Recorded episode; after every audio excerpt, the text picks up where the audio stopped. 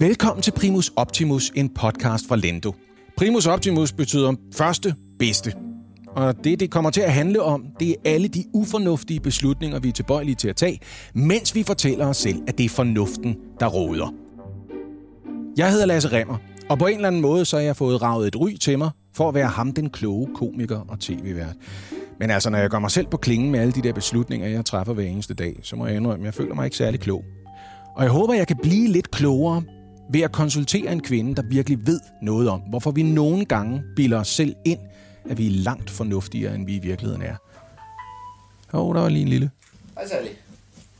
Hvad hedder, vi, kommer ned og, vi kommer ned og henter dig. Lasse han er lige ved at optage, så hvad hedder det, jeg kommer ned og henter dig lige om et øjeblik. Okay? Det er godt. Yes, hej. Det var min producer, Rune i baggrunden. Han er i gang med at hente Sally. Og Sally kan du møde lige nu, fordi øh, det er hende, der ved noget om det her emne. Og det er hende, der forhåbentlig skal gøre mig og dig meget klogere på det. Mens Sally får sat sin mikrofon til, så lad mig lige forklare lidt om baggrunden for den her podcast. Primus Optimus er faktisk en fiktiv lidelse, der gør, at folk kommer til at vælge det første, det bedste. Det har du måske set i reklamerne for Lendo på tv, hvor en stakkel, der lider af Primus Optimus-syndromet, kommer til at tage det første, det bedste S-tog, eller tage det første og bedste barn med hjem fra børnehaven. Her i podcasten går vi lidt mere videnskabeligt til værks, når vi vil undersøge, hvorfor vi træffer irrationelle valg, og det er derfor, jeg har besøg af Sally. Perfekt. Sådan der, så kan vi alle sammen høre dig. Det er jo ikke så dårligt. Velkommen. Tak. Hvor er det en fornøjelse at møde dig. I lige måde. Prøv nu, kom du bare brusende ind ad døren her i en blåternet kjole og boblende energi. Men lad os lige starte helt fra begyndelsen. Øhm, bare så lytterne er med. Hvad hedder du, og, og hvem er du? Jamen, jeg hedder Sally Kalash, og øh, jeg er adfærdsforsker og beslutningsteoretiker. Det startede min karriere på Oxford Universitet, hvor jeg var i et par år og øh, arbejdede med mange rationelle teorier. Og bevæget mig sådan langsomt mere og mere over i det irrationelle aspekt af, hvorfor er det, at mange af de rationelle modeller, vi stiller op for, hvordan mennesker nu engang lever deres liv, øh, bare ikke passer til virkeligheden. Øh, og Altså, da det var, at jeg begyndte at komme ind i det her felt, som er adfærdsøkonomi eller eksperimentel økonomi, fandt jeg ud af, at lige der, hvor jeg var på Oxford, kunne jeg ikke rigtig få særlig meget af det. Øh, og så kiggede jeg rundt og fandt ud af, at der var det her kursus på Harvard, som så mega spændende ud. Kom jeg afsted på Harvard og tog det her fag, og endte så med at blive spurgt, om jeg ville have lyst til at undervise i det. Øh, har jo egentlig sådan været der lige siden, øh, senest her øh, i 2020, hvor jeg skulle have været der hele foråret, lige være hjemme, så afsted igen i efteråret. Nu hvor du så vendt hjem til Danmark. Mm. Nu er du altså lige kommet i kløerne på en fuldstændig uvidende nybegynder her. Så lad mig lige prøve at se, om jeg har forstået tingene rigtigt.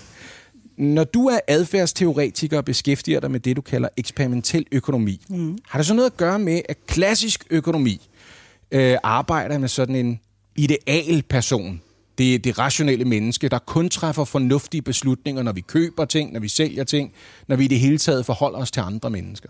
Mm-hmm.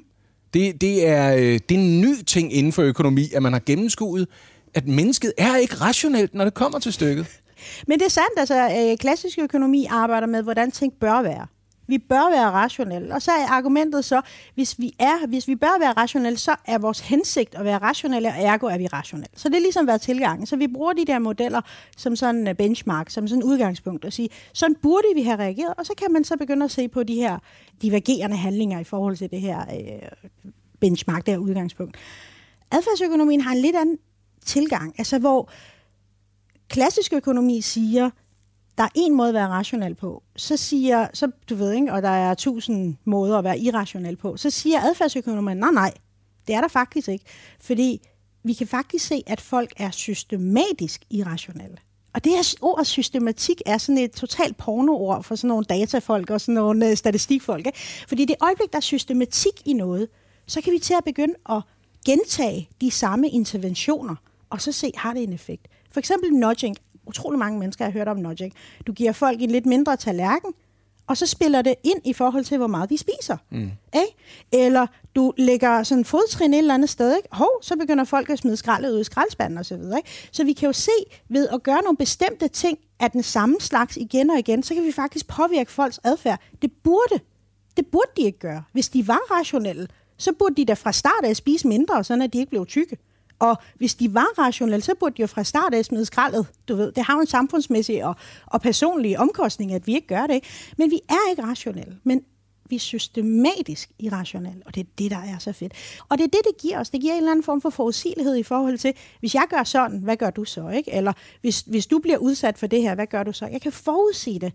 Ikke en til en, men det, det vil jeg, altså overordnet set, vil jeg kunne gøre det. Ikke? Er der ikke rigtig mange mennesker, der vil lytte til alle tankerne om, hvordan vi kan påvirkes til at gøre alle mulige ting, der vil sige, det er fint, men ikke mig. Det falder jeg ikke for, det der. Jeg tror, da jeg skrev min, øh, min første bog der, jeg kom tilbage fra øh, USA, og så tænkte jeg, hvad skal jeg så? Så tænkte jeg, nu vil jeg samle det her ind i en bog, der hedder Beslutningsstrategi. Og da jeg først kom ud med den, så sagde folk, at det er en skidegod bog, men altså, det gælder jo ikke for mig. det er det, og det er jo ret interessant, fordi min bog var, var målrettet ledere, og hvordan at du i ledelsesbeslutninger kan træffe, kan træffe irrationelle beslutninger. Folk var sådan, ja, altså, der er jo ikke noget galt inde i vores organisation, men vores kunder, de er fandme irrationelle. så jo, altså, og det er det, altså vi har faktisk et ord for det, som hedder bias blind spot. At vi har svært ved at se vores egen fejl og mangler, men det er utroligt tydeligt at se, når de andre har det. Ikke? Bias er et udtryk for tilbøjeligheden til at handle på en bestemt måde eller formode bestemte ting. Ja, altså bias, hvis man skal gøre det helt simpelt, så betyder en bias bare en beslutningsfejl. Mm. Så det er en fejlslutning. Ja. Altså det er sådan helt sådan nede i essensen, så er det det. Inden for adfærdsøkonomien taler man om heuristikker, som er sådan nogle mentale modeller man skaber, ikke? Du mm-hmm. ved.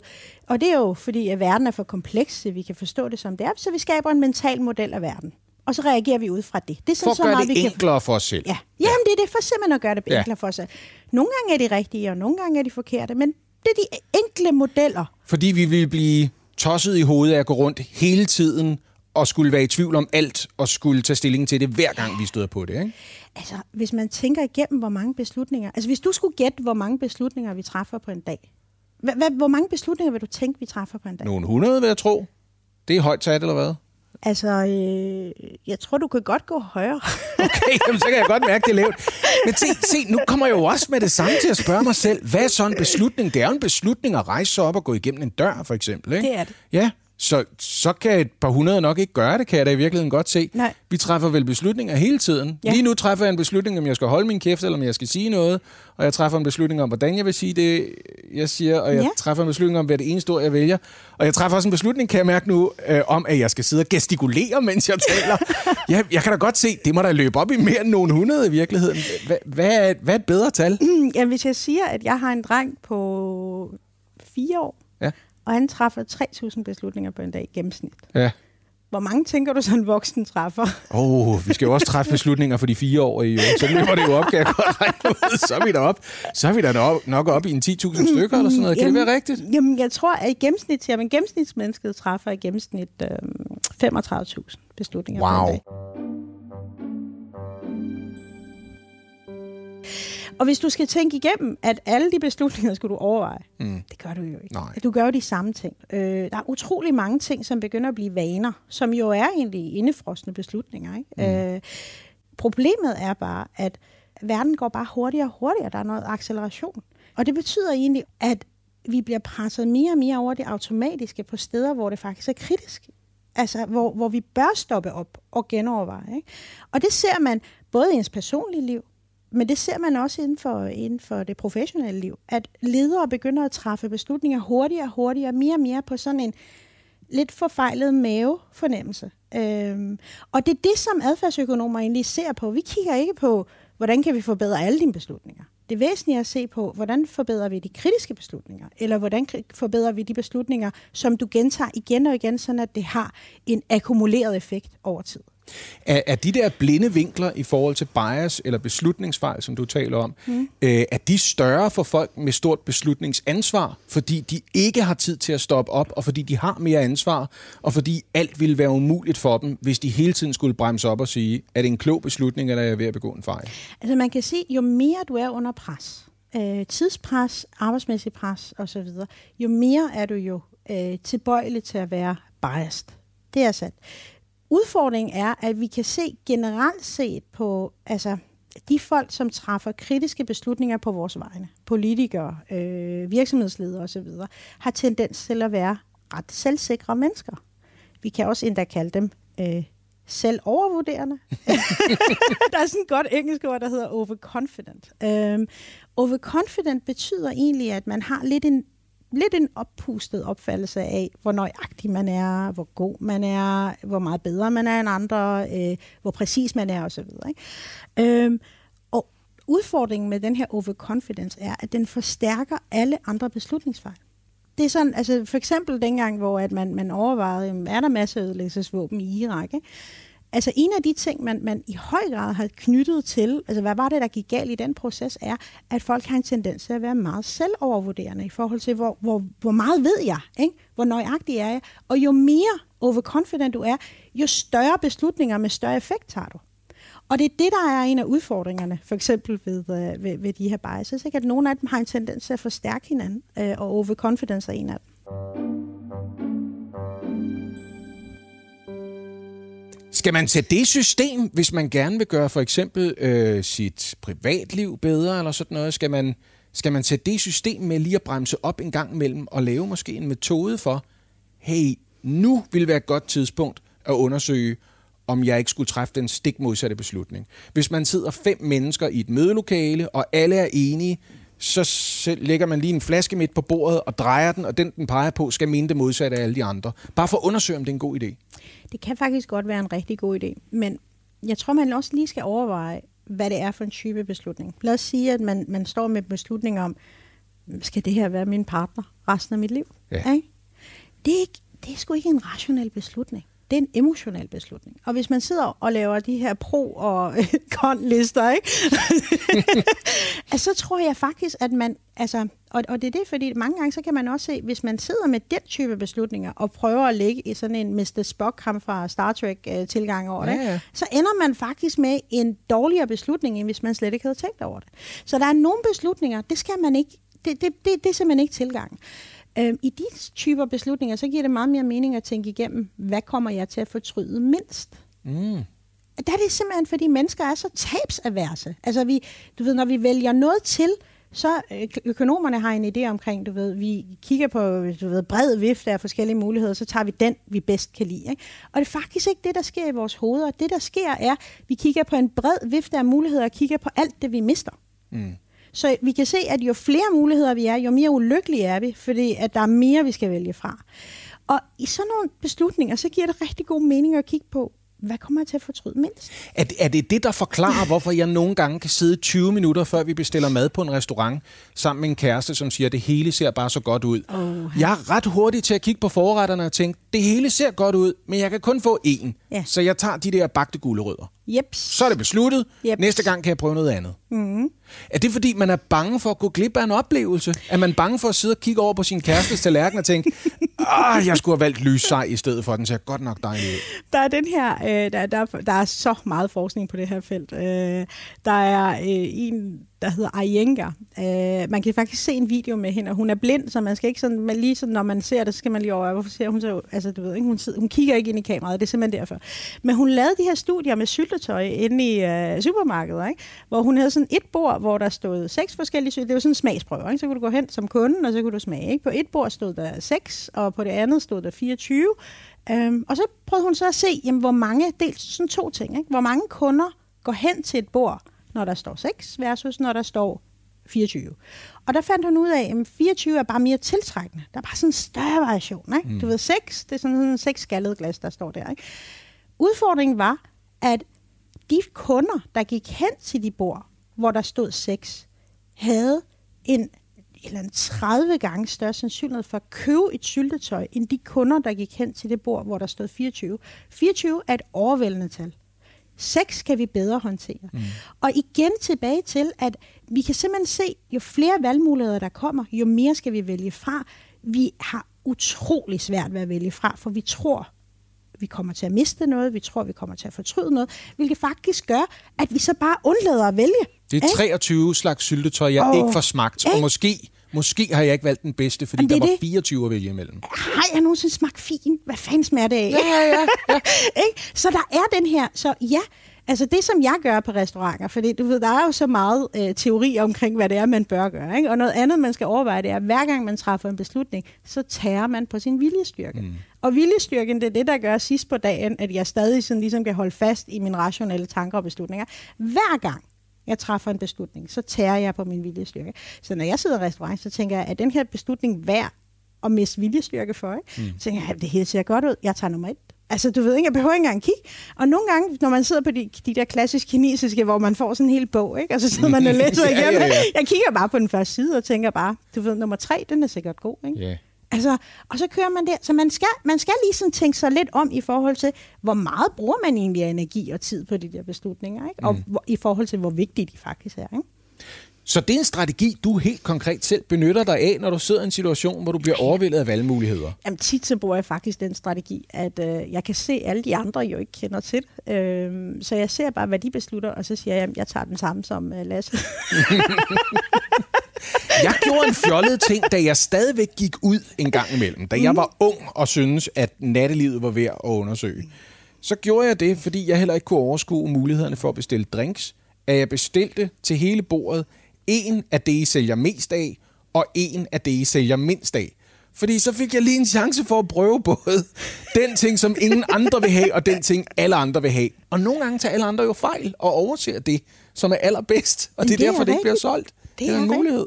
Total lemming-effekten, ikke? Ja. Ja, ja, om det er rigtigt. Det, I virkeligheden skulle jeg jo bestilt noget i midten. Jeg skulle have bestilt et eller andet. I sælger ikke meget af det, I sælger heller ikke lidt af det. Men der er nogen, der godt kan lide det.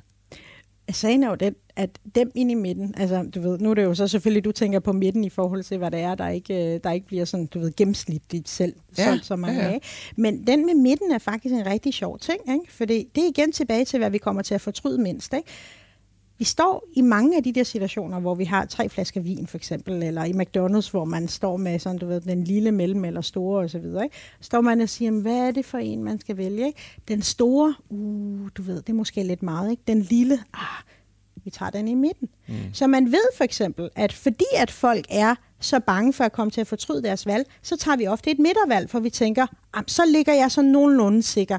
Så i sådan en marketing-sammenhæng, så har man jo ofte en tendens til at køre med for eksempel tre forskellige valgmuligheder, fordi vi ved deraf, så er det den i midten, der bliver solgt mest. Ikke?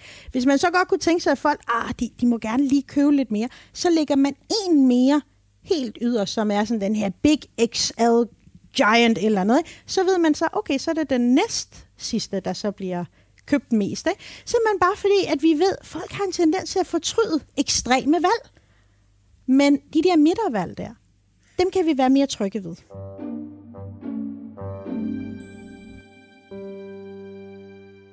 Jeg har opdaget, at buffetrestauranter er igen blevet enormt populære. Og så kan man altså gå ind og betale måske, det ved jeg ikke, 249 kroner for fri adgang til seks forskellige slags kød og 12 forskellige slags tilbehør og 14 forskellige slags kartofler. Øhm, og så tænker jeg ved mig selv, det løber jo kun rundt, fordi vi ikke spiser så meget, at de ikke tjener penge på os alligevel. Så altså kommer vi til at betale for mere, end vi nødvendigvis altid er sultne nok til at spise. Og det kunne bedre betale sig at købe noget portionsanrettet i stedet for. Mm. Men så tror jeg, at rigtig mange mennesker, de må jo så være klar til at betale ekstra for ikke at risikere at fortryde. Jeg kunne godt have spist lidt mere, end det jeg har betalt for.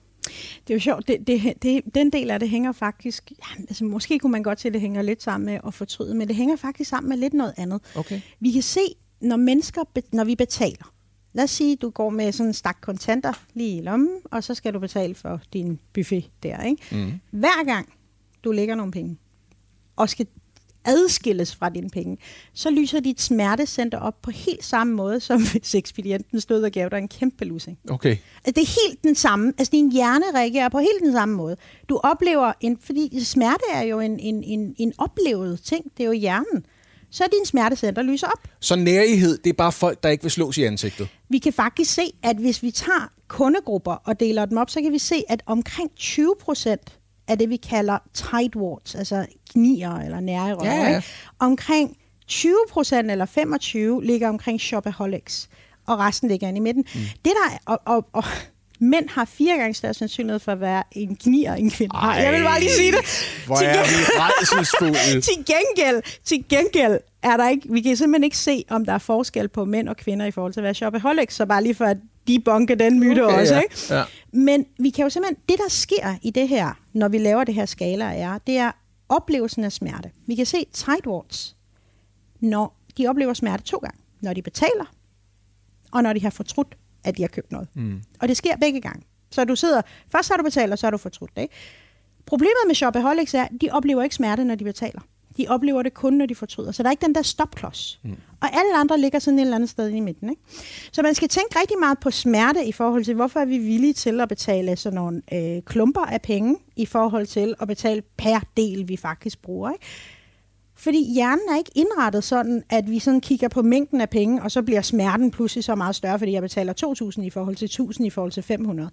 Hjernen oplever smerte hver gang, jeg betaler. Ja. Og det, det har også- ikke nødvendigvis noget at gøre med størrelsen på beløbet. Nej, det er også derfor, man siger, hvis vi går på et restaurant, så for at du ved, sådan, øh, optimere på alles velbefindelse, så giver det mening, at der bare er en, der hænger på regningen. Ja, I stedet og for den- det, vi Og at den kommer til sidst, hvor vi har spist. Ja, ja, ja, ja, ja. ja, ja. Men, og det er det, fordi vi kan faktisk se det flere gange. Hvorfor er det, at, at telefonabonnementer, det er blevet til et abonnement, i stedet for at du betaler per minutter?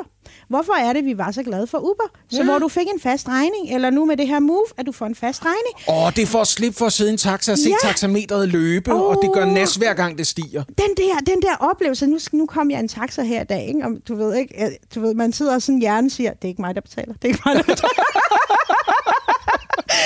Fordi man simpelthen kan se det der beløb, der bare stiger. Ikke? Mm. Så der er noget omkring, hvorfor vi er så meget. Og vi kan jo se med for eksempel telefonabonnementer, at folk de betaler mere for at have deres abonnement i dag, for når de får en fast pris i forhold til det, de bruger. Mm.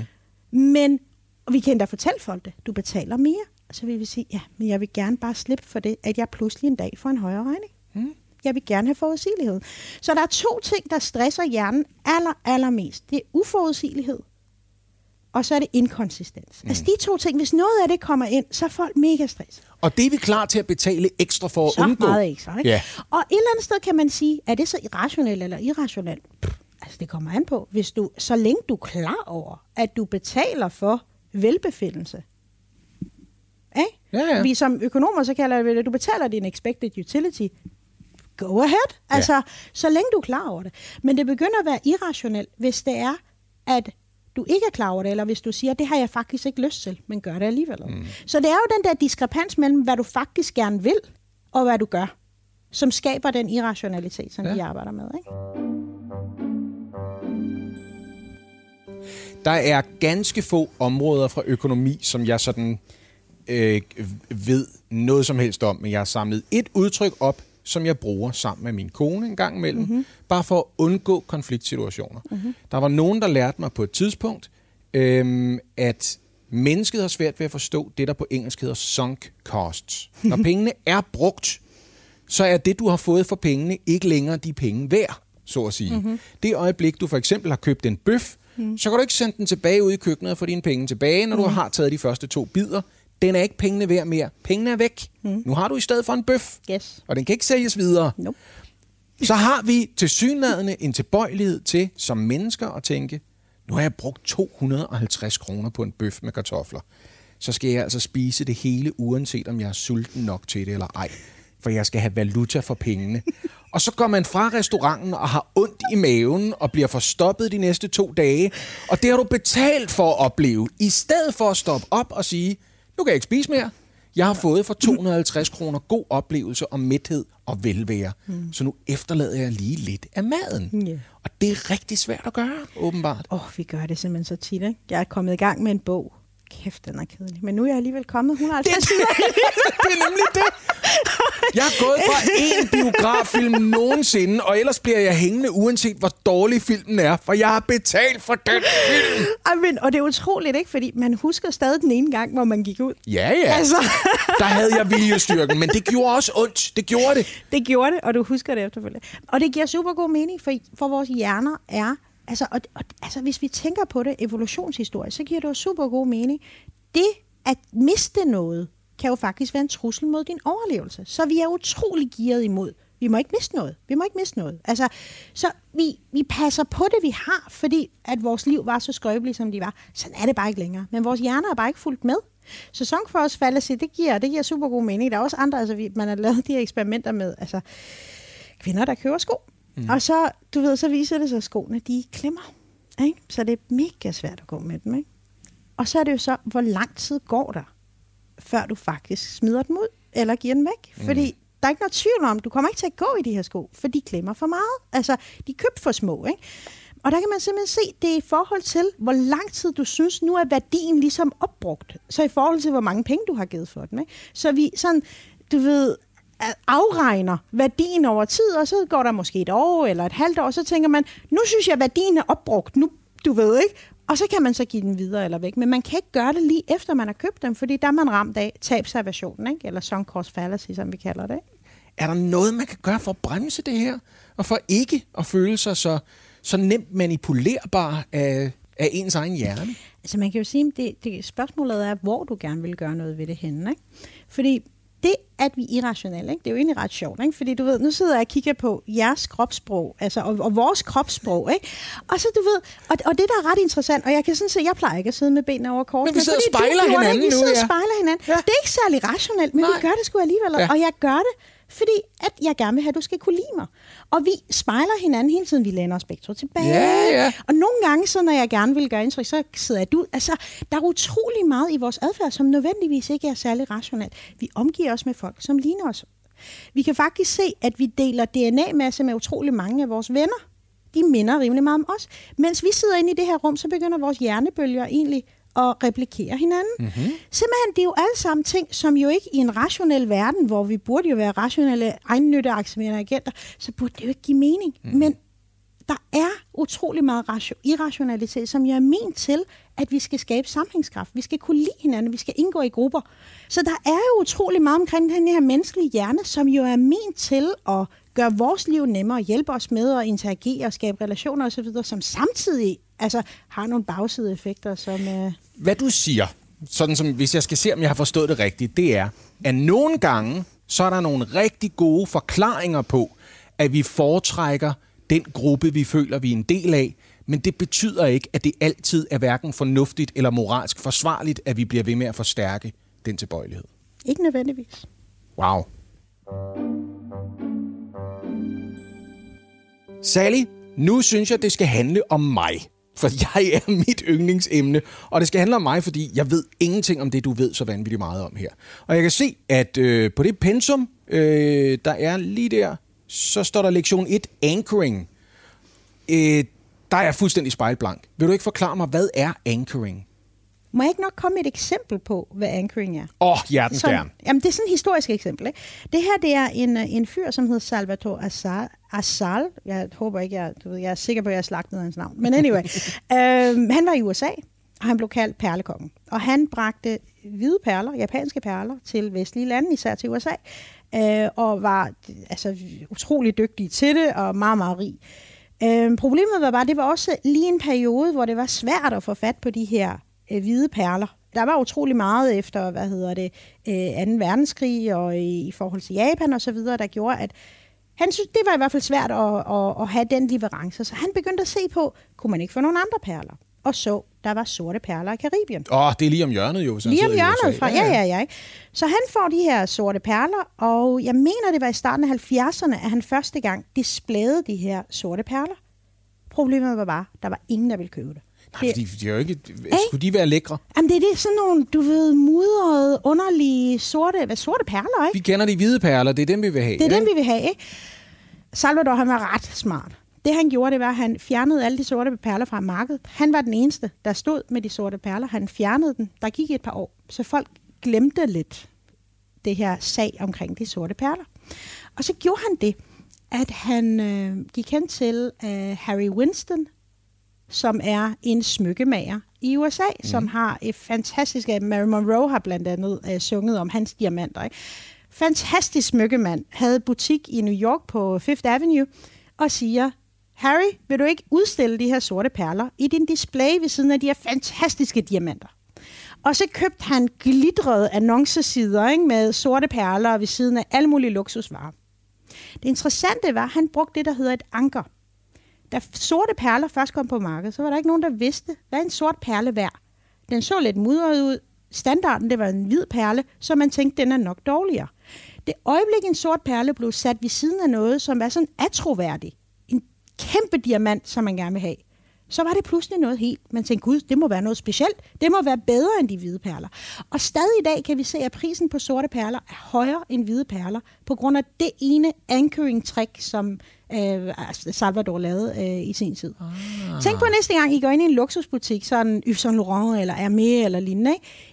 Lige der, når I kommer ind, så står der noget, som er sindssygt dyrt. Altså sådan i Hermes, så vil det være den her Birkin-taske, ikke? Den er vanvittig, ikke? Mm. Den koster halv, halv million, ikke? Der er ikke nogen, der har råd til at købe det. Men så betyder det, at de der tørklæder, som koster 8-9.000, de virker sindssygt billige. Mm. Hvis I går ind i Bilka, så kan I se, lige når man kommer ind, så ser man, der står mørbræd. Lige der, hvor der står et spotvare herovre, ikke? så står der mørbræd, lige når du, hvorfor pokker står der mørbræd, lige når du kommer ind i Bilka. Og det er ret interessant. Det er den samme anchoring-effekt. Ved at se noget, som er lidt dyre, så tænker du, den der spotvare, den føles lidt billigere. Så det er det, der er hele tingen omkring anchoring. Det foregår ved i situationer, hvor vi er lidt i tvivl om, hvad prisen bør være. Ved at se noget andet, som har en høj pris, så påvirker det vores oplevelse af, hvad den anden pris skal være. Selvom ankeret kan være fuldkommen tilfældig. For eksempel, hvis jeg sagde til dig, hvad er de to sidste numre i dit CPR-nummer? Øh, 1-7. 1,7, så 17. Min er 80. Mm. Og så bagefter, så, gav, så sagde jeg, øh, det her bord her, ikke? og det her øretelefonerne herover, ikke? og den her vandflaske her osv. Mm. Kan du ikke lige prissætte?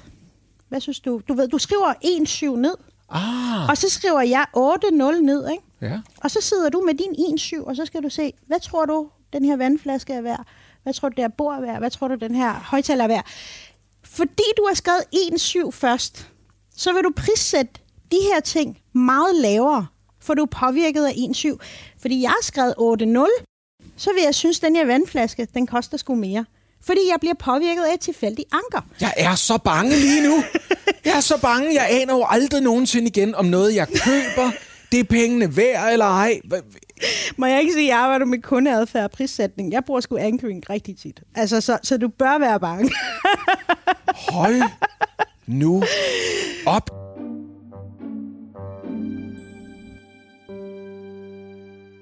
Jeg ved ikke, om det her det er et studie, der holder vand, men jeg synes, jeg læste det her.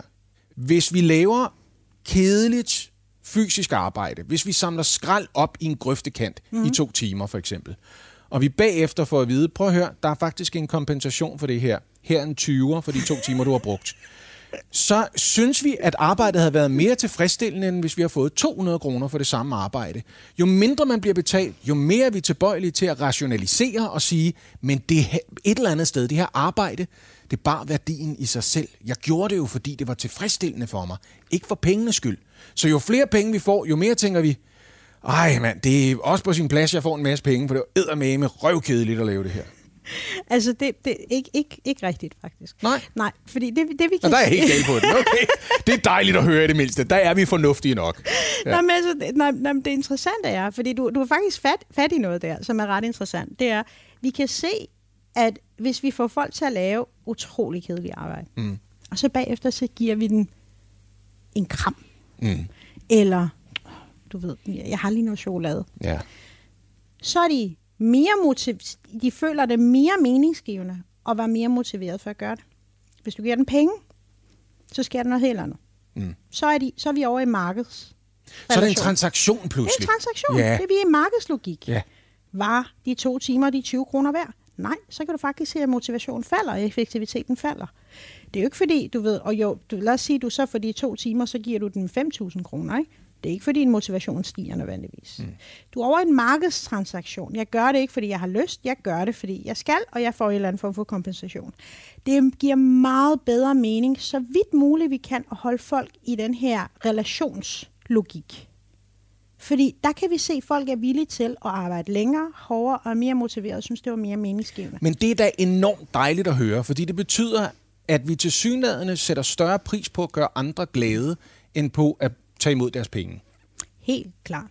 Helt klart. Altså, og, og, og det er en rigtig, rigtig dejlig ting. Desværre så ødelægger vi jo det rigtig meget ved at flytte mere og mere over i den her markeds, uh, markedslogik. Ikke? At vi kompenserer folk på en eller anden måde. Ikke? Hvor hvis vi holder os over i den her gave-relationslogik, så kan vi faktisk gøre meget mere. Der er det her eksempel, altså det var et israelsk øh, børnehave, hvor forældrene havde en tendens til at komme for sent og hente deres børn. Sådan cirka med en øh, halv time. Inden for en halv time, øh, efter børnehaven lukkede, så dukkede de op. Og de her personale var bare så frustreret, ikke? og vi kender det alle sammen, det der, du ved. Ikke? Altså jeg kan huske, jeg sad til en møde en gang, og så er der en, der siger, jeg bliver nødt til at gå nu, ellers så skal jeg hente mine børn på hos kommunen igen. Ikke? og det, det er lidt den samme der, at man kommer lidt for sent, fordi man har mega travlt. Og de her forældre vil komme og er fuld af undskyldninger. Det må du virkelig undskylde, undskylde, at du måtte blive her lidt længere igen. Og så var det så, at øh, den her børnehave fandt på, nu vil vi simpelthen pålægge en bøde. Bøden svarede cirka til en times øh, babysitter. Mm. Vi pålægger en bøde. Du flytter folk automatisk over en transaktionslogik, en markedslogik. Så pludselig, så var der flere, der begyndte at komme for sent og komme senere, fordi de tænkte, det her møde, jeg sidder i, hvor vigtigt er det i forhold til, at jeg skal betale mig fra? Ikke, det er mere vigtigt, godt, så kommer jeg senere. Så der var, altså det, det gik den helt modsatte vej. Folk de begyndte at komme systematisk for sent for at hente deres børn. Og så tænkte den her børnehave, det går slet ikke. Altså, vi, vi fjerner bøden. Altså, vi, vi vender tilbage til før. Problemet er, når du først er gået over to the dark side, så er der no way back. Så forældrene blev ved med at komme senere, og synes det var okay, fordi nu var man kommet over en transaktionslogik. Nu er I præsenteret os for den kendskærning, nu er det, nu er det en at, transaktion. det, at det er tid, jeg betaler for. Ja. Selv hvis jeg ikke betaler som bøde, Ja. så er det under alle omstændigheder en ydelse, jeg har betalt for. Ja. Her hvad jeg, hvad jeg forventer at få. Snarere end, jeg kan som menneske ikke tillade mig at spille et andet menneskes tid. Lige akkurat. Ah. Ja. Må jeg lige holde fast i den her anchoring-ting? Mm-hmm. Jeg synes, jeg genkender begrebet anchoring for eksempel fra det, der kaldes pick-up artistry. Altså mænd, der som en slags slibrige sælgere udnytter nogle af de her mekanismer til at samle piger op og tage dem med hjem for eksempel. Fordi en af de ting, som jeg mener, jeg har hørt jeg fra den tror, du skal lige uh, uddybe. Jamen, jeg skal måske lige forklare det. En, en af de teknikker, som øh, jeg så i et dokumentarprogram, sådan en pick-up artist anbefale, det var, omgiv dig med attraktive kvinder. Det vil trække attraktive kvinder til. Mm. Hvis en mand er omgivet af kvinder, så er andre kvinder tilbøjelige til at tænke, han er allerede godkendt. Han kan til synlanden tiltrække hende, altså er han også prissat et sted på partnermarkedet, hvor øh, jeg trygt kan placere mig selv. Jeg er på den øverste hylde nu, mm. fordi det er hun, og hun står allerede sammen med ham. Er det virkelig så nemt at påvirke hinanden? Ja, det er utrolig nemt at påvirke. Nej, det er forfærdeligt for romantikeren i mig, det her. Jeg kan slet ikke tåle at snakke med dig. Nå, men selvfølgelig er det utroligt nemt. Men, men det der har jo også igen tilbage til sådan aspiration. Ikke? Hans, hans værdi stiger, det er ikke nødvendigvis kun i en anchoring-øvelse. Ikke? Hans værdi stiger, og han bliver mere attraktiv, kvæg at han har andre attraktive mennesker omkring sig. Men altså, anchoring fungerer jo, det, det, det er jo en utrolig vilkårlig ting. Vi, altså, du ved, nu er jeg ikke særlig høj. Hvis jeg har lyst til at føle mig bare lidt højere, så tager jeg til Kina. Ja, ja. ja. Ikke? Du ved, hvis jeg gerne vil føle mig fattig, så tager jeg til whiskybæltet. Ikke? Hvis Ja. jeg gerne vil føle mig, du ved... Altså, hvad, på den måde er anchoring jo, det er jo en relationel... Det er jo relativt i forhold til den kontekst, du kontinuerligt er i. Ham fyren der, der gerne vil score damer der, ikke? Hvis han omgav sig med grimme damer, så var folk anket i forhold til det. Hvad er det, hans standard er? Ah. Du ved, altså du kan jo kontinuerligt, hvis det er, du ved, du har altid en sidekick med, og din sidekick må ikke være kønnere end dig. Fordi problemet er så, at du vil opleve grimmere, men hvis din sidekick er lidt grimmere end dig, så vil du faktisk opleve smukkere, så du har forankret folk i forhold til det her.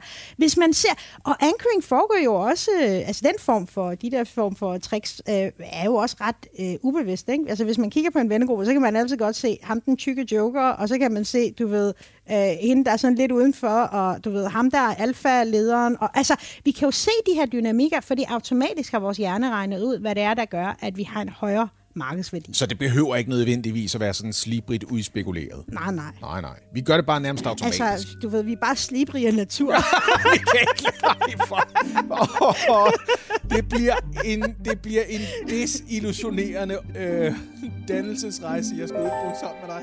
Godt. Tak, fordi du lyttede med til allerførste afsnit af Primus Optimus, det irrationelle menneske. Det er Lendo, der udgiver podcasten, og Lendo er Nordens største sammenligningstjeneste for lån, som hver dag hjælper tusindvis af kunder med at træffe mere rationelle og bevidste valg omkring deres private økonomi.